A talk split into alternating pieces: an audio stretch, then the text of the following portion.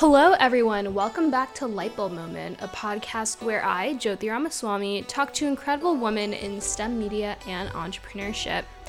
So we're back after a little bit of a break, um, but we have a few episodes left of this season that I'm excited for y'all to listen to. So it should be it should be a good time.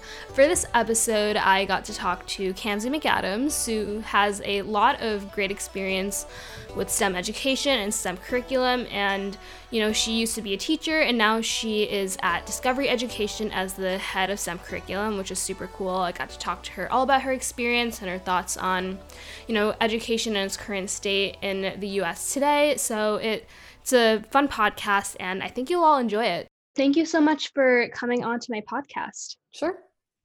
Yeah, so um, you've done a lot of great stuff for STEM education. So I think one of the first questions I was wondering about was just like what first got you into interested in like STEM education to begin with? Well, um, my path was really uh, started about tw- a little over twenty years ago. Um, I was a grad student. In fact, I was a PhD student at Berkeley, not involved in STEM at all. I was Um, pursuing a PhD in political science. And um, I didn't really get along great with my advisor. And yeah. So I was looking for some ways to like make myself feel good about the fact that I was not doing my uh, research. And I started uh, volunteering in an after-school program in West Oakland, California. And uh, I was paired up, my undergraduate is in engineering, and I was paired up to do a math and science tutor with a little girl Uh, named Sasha. And on our first day meeting, that it, you know, met after school in like the church, I mean, in the school cafeteria, you know, and you all were sitting down. And I met this little girl named Sasha, and she, and I said that I was going to be her math and science teacher and she, tutor. And she goes, well, good luck, because I hate math and science. And she was very adamant about it. And I thought, well, gosh, you're eight years old. I mean, at eight, math and science is like the most fun it could ever be. It's like, yeah. Splashing around in puddles and observing the world and like times tables and fractions and stuff. And she was like, oh, I hate all of that stuff. So I kind of took it upon myself to be, you know, sort of expose her to science the way that I had. My parents are both scientists, so we had science around us all the time. We would pull over to the side of the road and like pick up rocks. And my dad, the geologist, would teach me what they were. And my mom would encourage me to like take things apart and, you know, look at the, look at the plants and things like that. And so I did that with her. And we didn't really, I mean, we obviously did the math and science tutoring and I helped her with her homework and stuff, but um, we got special permission to like go and do water testing. And we went to on field trips together. And um, I enjoyed being with her. And I loved the way that she was learning to like sort of more rote math and science stuff because sort of I was making her, but she was really liking the other things. And so I took a leave of absence from my graduate program. I got an emergency credential to become a teacher. And like in nineteen ninety-nine, I became a teacher and I never looked back. And I've been in education the whole way through. And I always think about her because, you know, around eight or nine years old, you know, a lot of girls especially get turned off of uh, math and science. And I really wanted to figure out a way, how can we catch them? Um, if I became a middle school teacher and then a high school teacher and then back to being middle school teacher and then I worked elementary school and my current project is uh, preschool through eighth grade, how do we catch especially girls and kids that were, you know, not, ex- that didn't have science, scientist parents sitting at the dinner table with them. Um, so that's been my passion and that's what I, that's how I got involved. And I think about her a lot. I have a pic- yeah. pictures of her up in various offices that I've sat in, and I think about that a lot, just to think about how we can make sure that we we don't turn kids off early. Yeah, that's definitely really important. But like with their experience with teaching and just being a teacher, did you like learn anything else about how education works overall and like what else might need to be done to encourage more people into STEM? Yeah, I mean, I think that the big thing for me is that like relationships and relevance really matter. So for me, um, you know, I was on a one-on-one relationship with this young girl, Sasha. And that was really special, right? So I really got to know her. She lived in a basement, one bedroom apartment with seven other people. And, you know, I, you know, was just always ex- excited about how excited she got when we got to do stuff outside.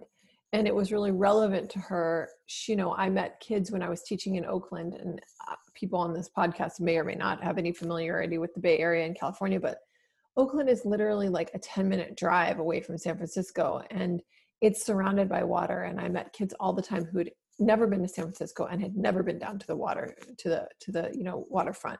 It's got one of the busiest ports in the country. Like no one had, you know, lots of kids had never had experience with that. So for me, it was always about like, can I find a relationship with a, with a child personally about something that they care about, that they're passionate about, that matters to them? And then also, can we figure out a way to make the learning really relevant?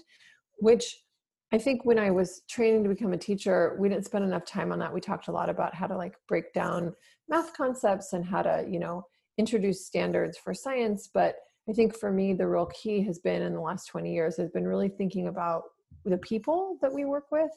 And that, that doesn't always only matter for the students that you teach, but it also matters for families. You know, I've done lots of like home visits. I've gotten to know moms and grandmas and, you know, dads. I had a, I'll never forget the dad who said that he didn't understand the math that I was doing. And I was like, sir, you're a plumber. There's a hundred percent you understand the math that we're doing. He's like, well, you do it differently than me. And I was like, why don't you come in and show us? So he came in and showed us, and it was just so cool to have him standing there talking about fractions in a way that like matters. He like pulled open his box of all the like wrenches and stuff and like talked about five eighths inch wrenches and things like that, and why it mattered that it was like bigger than the, you know, whatever. And he was really cool. And but he didn't see himself as helpful to his student, as to his kid, you know? And so I think relationships really matter. And then also just really finding things that matter to kids personally. And I think that that's a lot easier now to do because, you know, when I first started teaching, we didn't have as much internet access. So now yeah. Kids can get interested in things that are millions of miles away from them and, or just right in their backyard.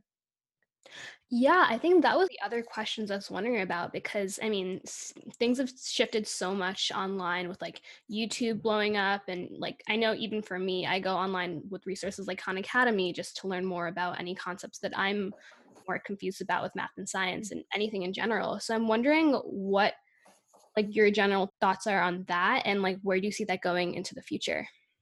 Well, I think that one thing that we have to always remember is that technology is a tool that we can use, right? And a lot of people, you included, are being raised as digital natives. My son is two, and he knows exactly how to figure out which videos he wants to watch on my phone. We don't let him watch T V, but he definitely understands videos on the phone. And, um, and you could see the way that his brain responds to like, when people are talking, he like listens to them and repeats what they say versus just like images on the screen.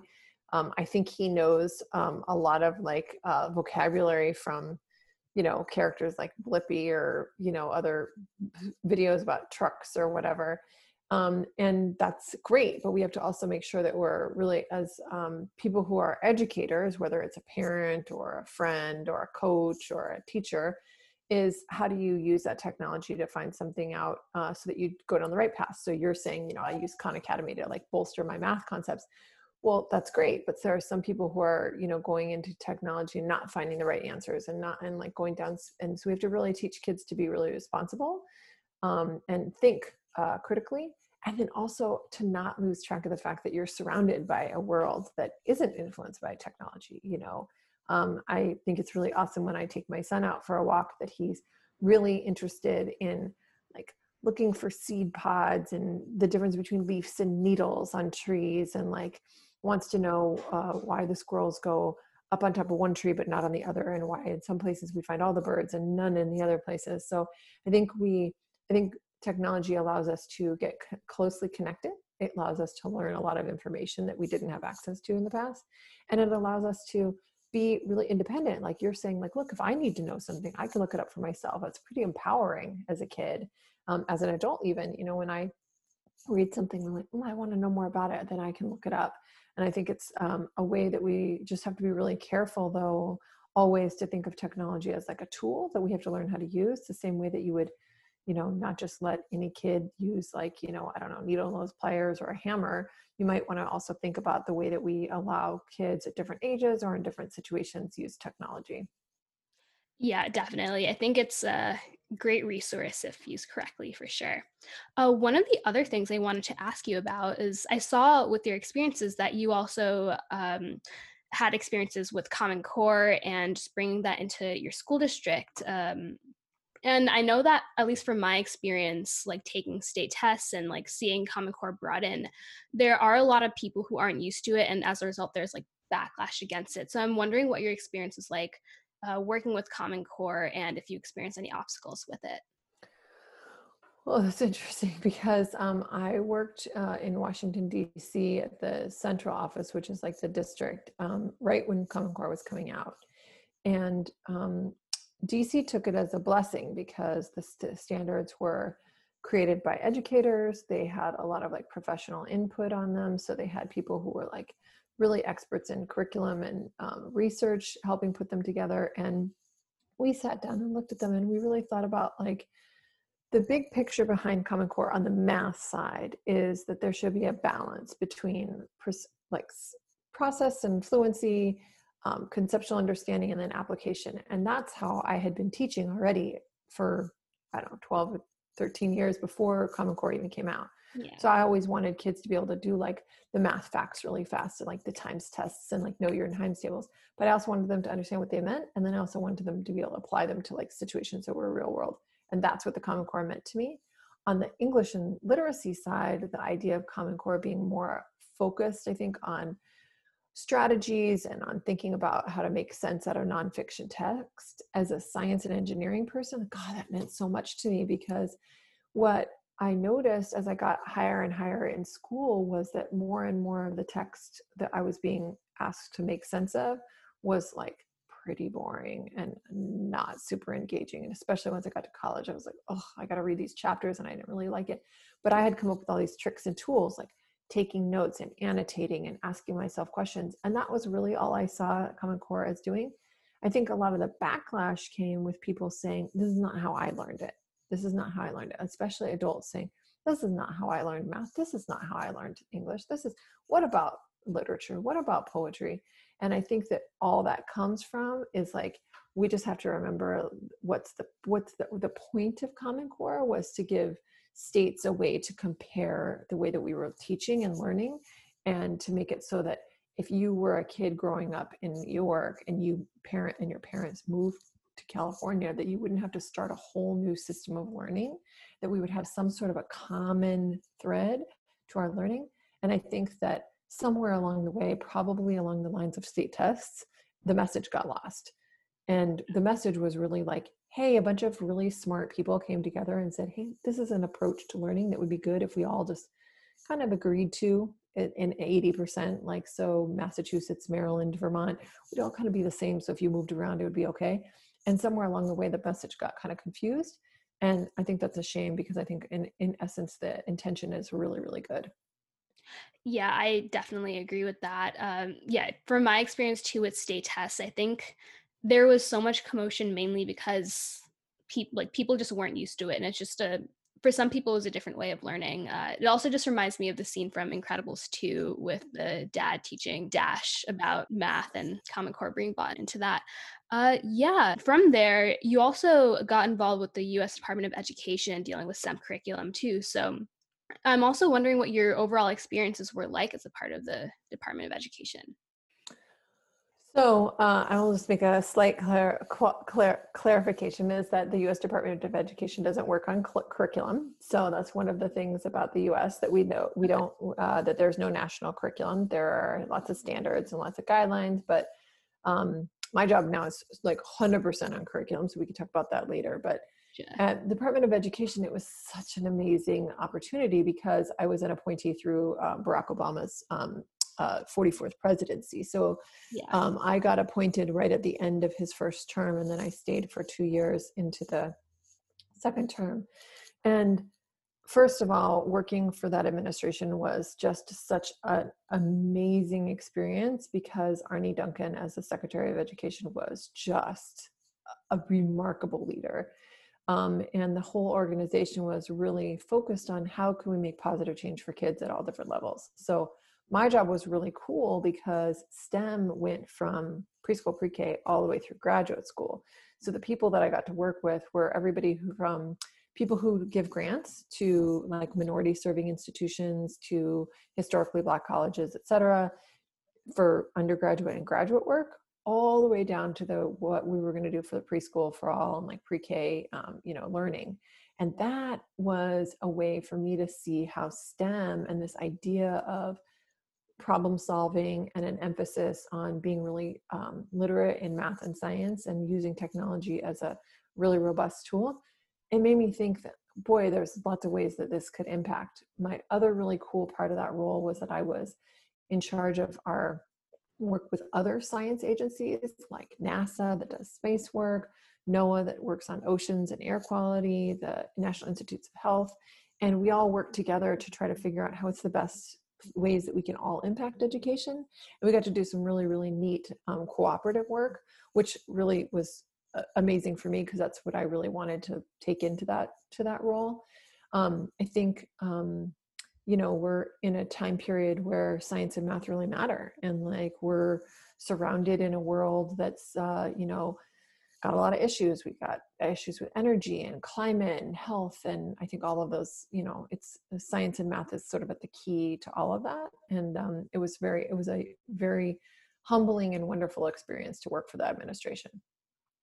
Yeah, that's incredible. And I saw that one of the things you actually did that I thought was really cool was the Federal Females in STEM Mentoring Cafe, where you connected mm-hmm. federally employed women in STEM as mentors to local middle school girls. Uh, so I'm re- I'm like wondering how that started and what that whole experience was like for you and the women involved. Um, it actually started just as like a conversation between another woman who's still at the Department of Energy, Anne Marie Horowitz, who she and I were talking. We were like, you know, we got all these women who work for our agencies, and we have all of these, you know, young women, especially in the D C area. What is there any way we could get them together?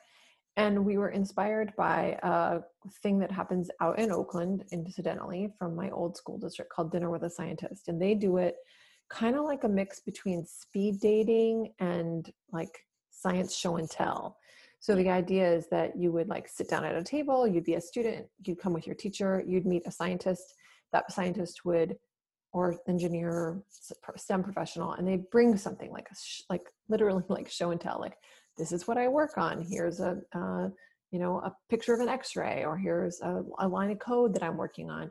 And then every like ten minutes or so, the, the women or the people would rotate. So you, at the end of like an hour as a kid, maybe you've met like six or seven people, and then you kind of like serve cookies afterwards, and everybody can mill, mill around and meet each other and make connections and, you know, uh, you know, figure out when you're going to come and talk to each other again.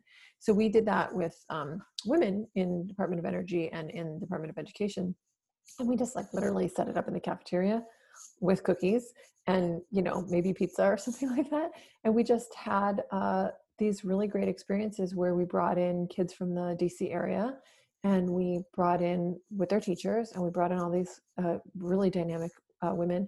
And then what our plan was, was to make it like a template that like you could send this off to like an, a regional office in San Francisco or a regional office in Boise, Idaho. And you could say, hey, you can run this. And all you need is like some donuts and some juice and some, maybe the pizza, and here's the invitation, and here's the platform, and here's the program. And so I think that they're really, they've been really running them quite a bit since I left.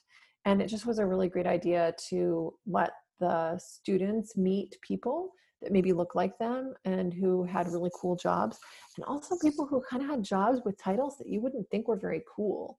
Like there's some like operations specialists, like what does that even mean? But their jobs are really neat, but you wouldn't know that from the title. And so we also wanted to uh, use it as a way to promote government opportunities and jobs, which I think is also a really good um, side side bonus of it.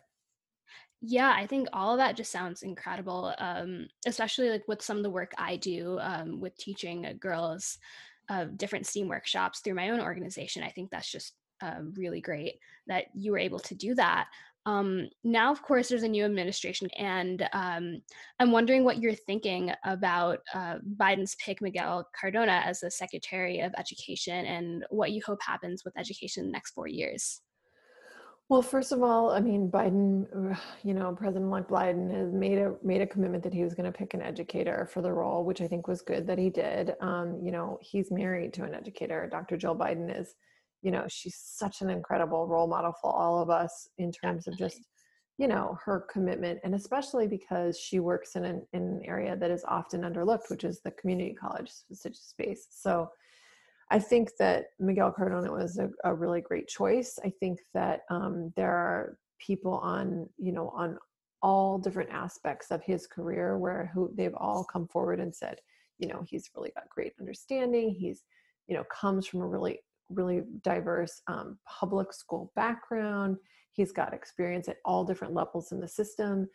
I read some things about some teachers being like, they, he said, they said he was going to put in a teacher. Well, I have to be really candid with you. You can't put an active teacher who hasn't served in any of these roles into that, into that position, because that position requires this huge broad view.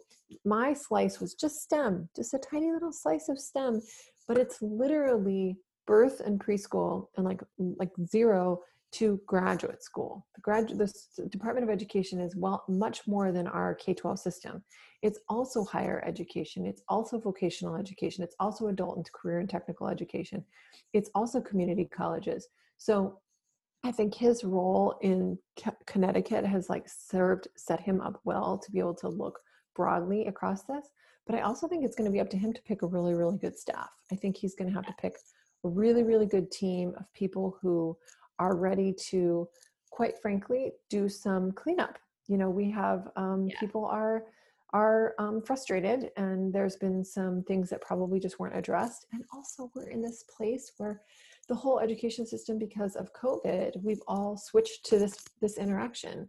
The, the, the, the STEM Mentoring Cafe that I cre- described to you, we can't do that right now. We can't bring a bunch of ladies and a bunch of girls in a room and have them mingle over cookies and donuts right now.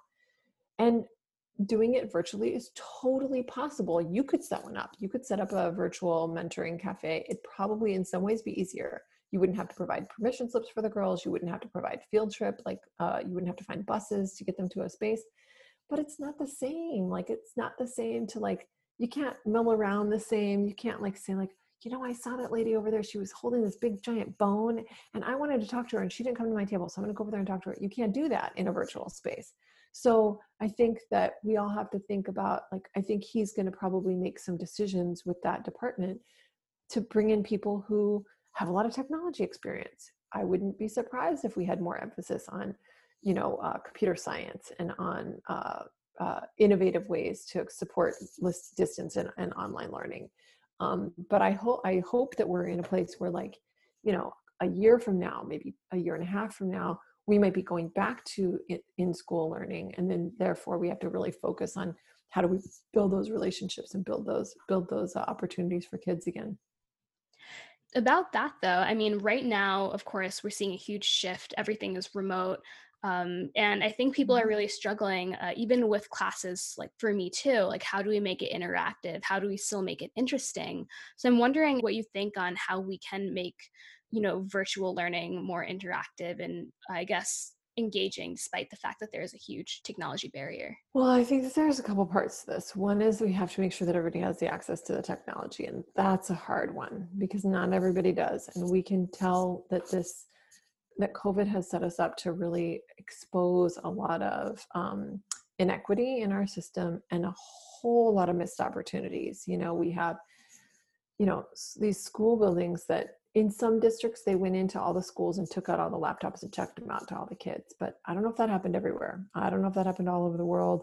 And I don't know, you know, the device is one thing. It's also like the internet connection. And, you know, do you have enough bandwidth in your house to have three kids plus two woodworking adults online all at the same time? And, um, you know, there's, there's some technical things that need to be dealt with in order to make this all work. But I do think that there's really cool, innovative things. I mean, even Zoom as a platform, like they've evolved, you know, yeah. breakouts are breakout rooms have become much more, um, much, much uh, easier to, to manipulate. Uh, we do work in my, in my office, we do work with uh, on-demand uh, translation. So you can have like simultaneous translation happening at the same time. So that helps for people with different, um, you know, language issues. But I think that there's a lot of teachers out there, especially on Twitter, who have really, really cool ideas about interactions through different platforms, different software. You know, there's like Jamboards, there's these, all these like different little, uh, uh, within Google Slides, there's all different kinds of tools and technology, but we got to make sure that the kids are, the kids are there to use it. And then I think we all have to remember that if you're in a remote learning situation, you're literally teaching somebody inside their home and you are a guest in their homes. Like right now, I am in your home, you are in my home.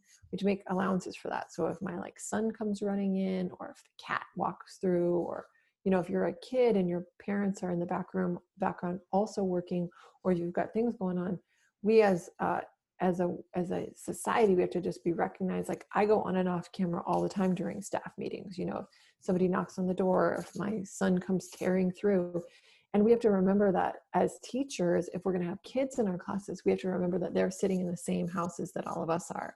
So I think we have to really think about sort of some uh, just some like norms to like figure out how to be really respectful of each other, because we're all sitting in our homes, you know, and not everybody can close the door, and not ev- not every kid has a, a dedicated space, and not every kid has a dedicated device. You know, they might be sharing with their sister or sharing with their mom. And so we have to, you know, we have to really think about some of the sort of levels of equity that we're, we're, we're dealing with. I think there's so many different things we need to control for um, with remote learning um, because of COVID. And yeah, I think that's something I've learned a lot now too. There's a lot of stuff you can't control. So I think we're learning through it and trying to figure it out on the way. Um, from like all your experiences though at the Department of Education, how did you end up at Discovery? Really, honestly, it was sort of, sort of by, sort of by luck and by chance. There, um, Discovery Education, which is now its own company, used to be part of Discovery Communications, and Discovery Communications is like, you know, Shark Week and, you know, yeah. Food Network and all the the media company, and they had a, a pub, public affairs person, like a policy person, who would go to, you know, things on the Hill that were related to education or technology, and I met her and I became friends with her. And she told me about this job that was coming up at Discovery Education. And um, D C is close to Maryland, and their headquarters was in Silver Spring, Maryland, just like a couple miles up the road. So I applied for the job, and uh, it's a really great mix of um, a lot of the different things that are on in my background. So Discovery, my job is I'm the global director for STEM curriculum. So I work internationally and domestically on STEM curriculum. And that means that I get to make resources for kids and for teachers. And so it was a really great way for me to think about all the things that I thought were important as a classroom teacher, as a supervisor, as an assistant principal, as a district leader, and then as this national policy world. How can you put those in a place where through technology they can scale? I mean, that's the thing about all of us is like, you know, we all have really cool personalities as teachers, maybe, and maybe you're a really wonderful teacher and maybe I was a really great teacher, but until we can figure out how to get our selves to a whole bunch of people, which technology does help, the curriculum can help. You know, you can, if kids have the opportunity, that's this, it's the same sort of belief behind the original Common Core, right? Which was like, let's make it so everybody gets access to the same kinds of learning information. I think that the idea behind curriculum in general is like, hey, I want everybody to be able to observe weathering of rocks and know what erosion is. Not just me, because my dad was an, a geologist and we ran up, pulled over the side of the road and looked at it. So how do we make experiences that can translate into different situations, whether it's remote, whether it's in the U S, whether it's in a foreign country, and whether it's, you know, we just have to make sure that we, curriculum to me, it feels like a really cool tool for scale. And that's what I was interested in at the time when I was looking for the job. Yeah, that's really interesting that you mentioned that. Um, just the fact that everyone can really just learn from curriculum rather than just a few individual people because of their experiences. Um, what would you say is, I guess, the biggest issue right now with STEM education in the U S? Hmm. I think it was pro- it's probably this this idea of how do you um, successfully engage people in a remote situation. I think the thing for me is that STEM to me means hands-on. It means getting your hands dirty, and it means working with a team. And that to me are the two pieces that get left out the most in a, in a remote learning environment where there's no interaction in person. And so my curriculum resource that I created is all about like group, group work, right? And t- teamwork. I even work together online. Totally. I mean, I do it all the time. My teams and I, we all interact online. You know, there are people on my team that work for me that I've never met in person, and they're a great part of my team. We collaborate together online all the time. We're adults, you know, we were, it's different than being a seven-year-old or an eight-year-old or a thirteen-year-old or a fifteen-year-old or a twenty-two-year-old, you know? Yeah. So when you're trying to do hands-on stuff with like stuff, because like science needs stuff, like you gotta like some equipment and some, you need to like get your, like get your hands dirty and also like get out into the world. That's harder to do. And so I think for, for me, the biggest issue in STEM is how to like authentically do hands-on in a remote situation. Does that mean that like we need to like ship sets of like materials to kids so they can do it in their house? Does it mean that we as educators have to rethink what tools kids have to use so that they can find them all in their kitchen, hopefully? Like some of it's that, you know, um, is it, how do we communicate with parents and families then? That like, we want your kid to like rummage through your, you know, your fridge or your, you know, uh, you know, pantry to find, you know, baking soda and antacid tablets and saltine crackers. Like, you know, we gotta, we gotta figure out how to communicate that, because not every kid lives in a place where the parents are gonna be like, yeah, sure, go for it. You know, take, take whatever you need, because they're also trying to manage their own life and they might have other kids at home trying to do everything. So I think that for me, this, how to do authentic hands-on, hands-on learning in a fully remote world, like that to me feels really important to figure out. And some of it can be co- solved through virtual labs and, you know, online interactives and stuff like that. But I mean, I've done my fair share of like virtual frog dissection. It's not the same as dissecting yeah. the frog in person, you know, it's just not the same. So yeah, that's definitely true. Have you seen any examples of people that have been able to navigate remote learning, at least, and make it like a little bit more interactive and as hands-on as possible? I mean, I would say that the Discovery Education team for science has done a really, really good job of thinking about sort of, they call it this thing called an anchor phenomena, which sounds really like crazy and educatory, but it's more yeah. like just like, this is something that you might have already experienced in your real life. And like, don't you just wonder about it? So an example that I always think of is, you know, these like, you can get these like little packs at like um, the drugstore or the grocery store, like when you hurt yourself and you could squeeze it and it either turns hot or cold. So it's like these like packs where you like squeeze it together and then it's like nothing. And then all of a sudden it's really cold. It's like a, a, a, a traveling ice pack or a traveling hot pack. Yeah. And the like chemical reaction to make that happen is really fascinating. And they're like, you know, ninety-nine cents at C V S or whatever. And so, but like to, to use that as like the anchor for kids to be interested in chemical reactions, that to me feels like a way to do this. Like take something very simple that we can all, a car crash, everybody's seen a car crash. Can we take the, the, the instant of a car crash and like slow it down in a video and have kids really pay attention to that? Like what are the forces involved? What is the, what are the effects that are happening? What are the causes? And um, use that as like a, a way to, to ground kids. I think that's a way to do it. Um, we just started to, we just, um, uh, Discovery Education just purchased, uh, partnered with, I don't know, acquired Mystery Science, which is like a very cool platform. And like, they ask things like who invented the emoji and, you know, cool things like that. Um, I think that there's lots of ways to take science learning that way. I think, um, I think that any educator who thinks about their students as a part of like a team, which is like the family that's sitting in the house behind them, is going to do better at this.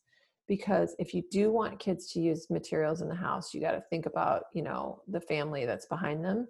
Um, to me, I feel like that's a, I'd love to see more stories of how that works. Like, you know, take home, I used to do this thing called take home science on the weekends, and you used to get like extra credit, which is not really real, but extra credit with me if you did the experiments with your families.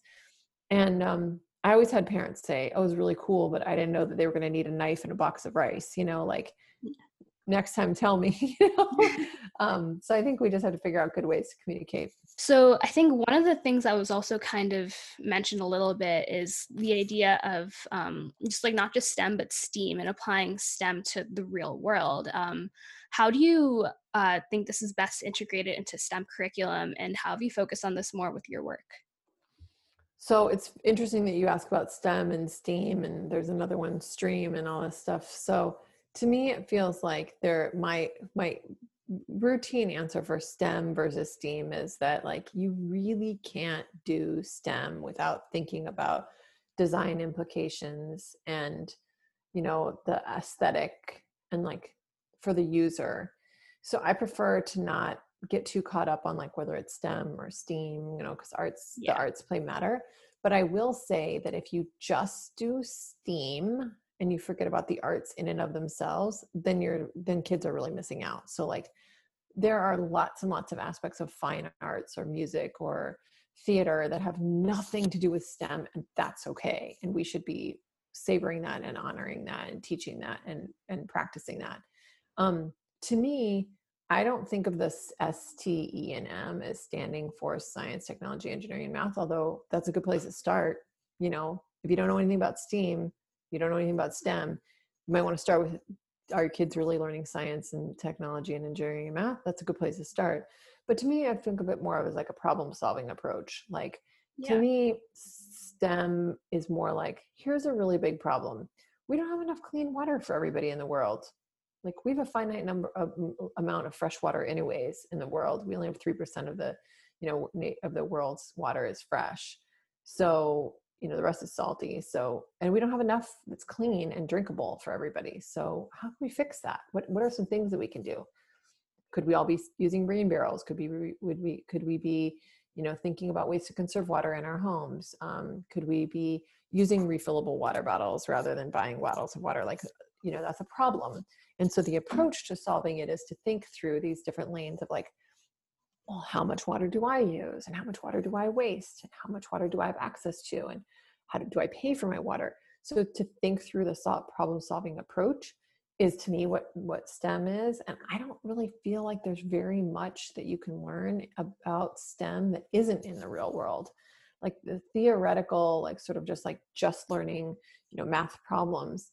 Math problems are important because they're usually in context, you know, like, uh, you know, I used to wear, I used to be this, the math teacher that, like, wore all the, like, goofy math t-shirts, you know, and I would always have somebody come up to me in the grocery store and be like, oh, I never learned, I never used any of that algebra stuff. And I'd be like, I bet you you used it today in the grocery store. And we would have this whole conversation about, you know, unit price or, you know, percentage off or, you know, things that you knew were going to go on sale next week, so you didn't buy them this week. So, like, the idea of budgeting and planning, and I'm like, you're using it right now. So to me, it feels like, um, I feel like uh, the way that I've always thought STEM could be more successful is to really hook, hook, hook the learning on something that really matters. Like, clean water really matters to me. Maybe it's not as important in your world, in your, in your neighborhood, because you have a lot of water and you don't have never experienced a drought. Maybe what's really important to you is um, cleaning up trash. Uh, and so, like, more, you know, proposing more recycling. Maybe what's really important to you is you live in an agricultural area and you're thinking about, you know, how to, you know, uh, uh, harvest crops properly. Maybe you live in a place where transportation is a really big issue and you need to think about ways to get to school or to home that are cleaner and safer for everybody. So, you know, we, we, on my work right now, we use the United Nations Sustainable Development Goals, and that's a lot in the last six minutes of our talk together, but the United Nations um, set these Sustainable Development Goals several years ago, and about one hundred thirty or so countries signed up to, to agree to work on them. And those goals um, being, like, sort of the, the baseline foundation for all the work we do, it's been a really great way to, like, say to a kid, you're eight and you're working on solar energy, but so are scientists and engineers and and uh, thinkers all over the world. We're all working on solar energy. So y- your work is not just uh, a, a textbook. It's not just something that your teacher made up. It's something that we're all working on, and it's really important, and it's going to help people. Yeah, definitely. And I guess the last question I have, uh, just because the name of my podcast is Lightbulb Moment, I think we touched on this a little bit earlier, but I was still wondering if you had any notable lightbulb moments that led you to any realizations that still affect you today. Well, I would definitely say that when um, when when Sasha told me good luck, you know, uh, I always think about that as one of my my lightbulb experiences. I also think um, I had a moment with my my husband who, when we were when we were dating, he asked me why I worked in the schools that I did, and the schools that um, uh, you know that were you know suffer. You know, New York City has a lot of like schools, and you know, six, at the time I was there, there were six hundred thirty-one high schools, and you know that's yeah. a lot of high schools.